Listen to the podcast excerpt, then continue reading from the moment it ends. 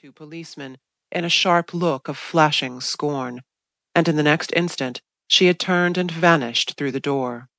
Seen across the long stretch of years, the thing had more the appearance of an outpouring of pent up fury than of an overflow of grief for her dead father, though she had been, Irene admitted, fond enough of him in her own rather cat like way. Cat like. Certainly that was the word which best described Clare Kendry, if any single word could describe her. Sometimes she was hard and apparently without feeling at all. Sometimes she was affectionate and rashly impulsive. And there was about her an amazing soft malice, hidden well away until provoked. Then she was capable of scratching, and very effectively too. Or, driven to anger, she would fight with a ferocity and impetuousness that disregarded or forgot any danger, superior strength, numbers, or other unfavorable circumstances. How savagely she had clawed those boys the day they had hooted her parent and sung a derisive rhyme of their own composing which pointed out certain eccentricities in his careening gait. And how deliberately she had. Irene brought her thoughts back to the present to the letter from Clare Kendry that she still held unopened in her hand. With a little feeling of apprehension, she very slowly cut the envelope, drew out the folded sheets, spread them, and began to read. It was, she saw at once, what she had expected since learning from the postmark that Clare was in the city an extravagantly phrased wish to see her again. Well, she needn't and wouldn't, Irene told herself, accede to that nor would she assist Clare to realize her foolish desire to return for a moment to that life which long ago, and of her own choice, she had left behind her. She ran through the letter, puzzling out, as best she could, the carelessly formed words or making instinctive guesses at them. For I am lonely, so lonely. Cannot help longing to be with you again, as I have never longed for anything before, and I have wanted many things in my life.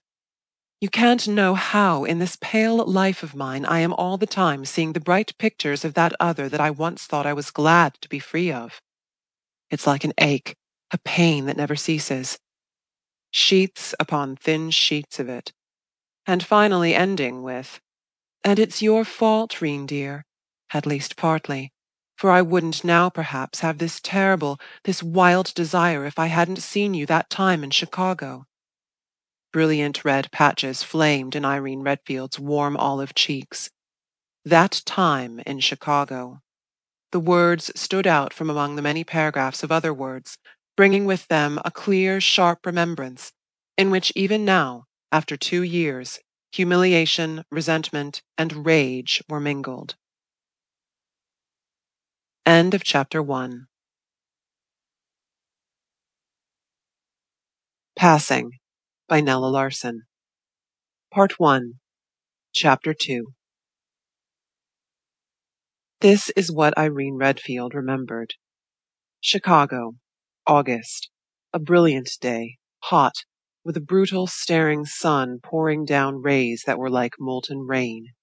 A day on which the very outlines of the buildings shuddered as if in protest at the heat.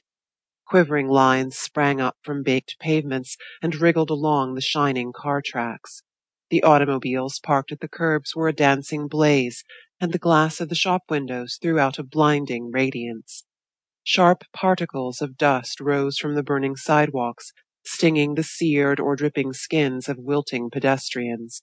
What small breeze there was seemed like the breath of a flame fanned by slow bellows.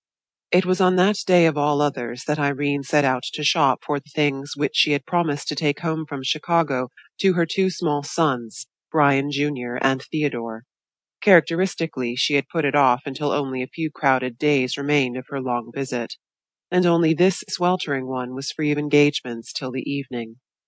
Without too much trouble she had got the mechanical airplane for Junior, but the drawing book, for which Ted had so gravely and insistently given her precise directions, had sent her in and out of five shops without success. It was while she was on her way to a sixth place that right before her smarting eyes a man toppled over and became an inert crumpled heap on the scorching cement. About the lifeless figure a little crowd gathered. Was the man dead, or only faint? someone asked her. But Irene didn't know and didn't try to discover. She edged her way out of the increasing crowd, feeling disagreeably damp and sticky